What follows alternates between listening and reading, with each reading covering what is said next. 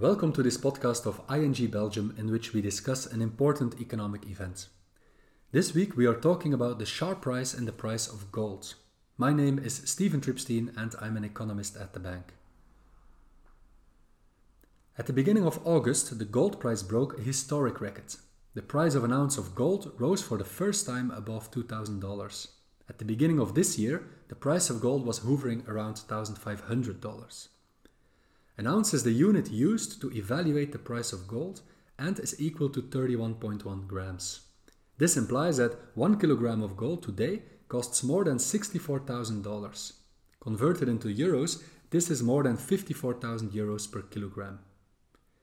Demand for gold has risen sharply while supply remains stable in the short term. And this, of course, causes the price to rise. But why is the demand for gold rising so sharply today? There are a number of reasons for this. Firstly, gold is considered as a safe haven. If the uncertainty in the world increases, many investors choose to buy gold. Other assets are too risky for many investors in times of great uncertainty.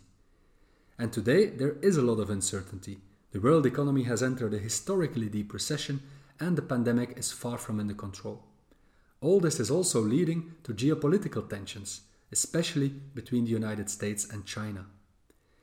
This high level of uncertainty pushes investors to safe havens such as gold, which is leading to a sharp rise in demand and therefore in prices.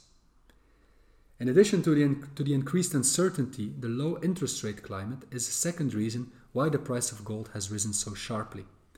If an investor buys gold, he can only achieve a positive return if a capital gain is realized.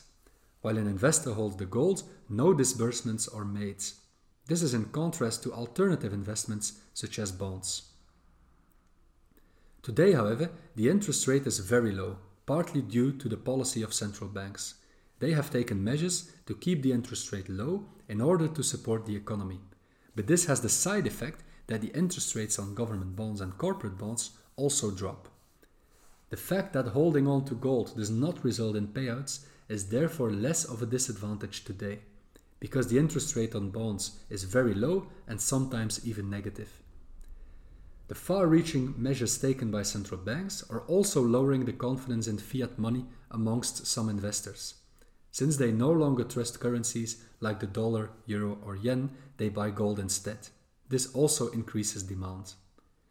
A last important reason why the price of gold rose sharply is the recent development of the dollar. The dollar has weakened in recent weeks. The currency is suffering from the negative development of the pandemic in the US, tensions with China, and the imminent American elections. The dollar and gold are both considered as safe havens by major investors. Due to the current weakness of the dollar, some of these investors are exchanging the dollar for gold. This causes the, vol- the, do- the value of the dollar to drop further while the price of gold is rising. So we can explain the strong rise in demand for gold well. But at least as interesting is, of course, what we can expect regarding the future evolution of the gold price. This is a difficult question. A first possible scenario is that the various elements that create a strong demand for gold today will continue to apply and even strengthen. Then the gold price may continue to rise. As the pandemic is not yet under control and the economic recovery will be, in our view, very slow, it is quite possible that the price of gold will continue to rise in the coming months. But an alternative scenario, some investors may feel that the price of gold has risen sufficiently and that it is time to take a profit. If many investors decide to do this at the same time, demand for gold would decrease, pushing the price down. So we cannot say with any certainty whether the price of gold will continue to rise or fall in the coming months.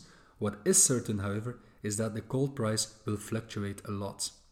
So, that is it for this week's podcast. Thank you for listening and see you next week.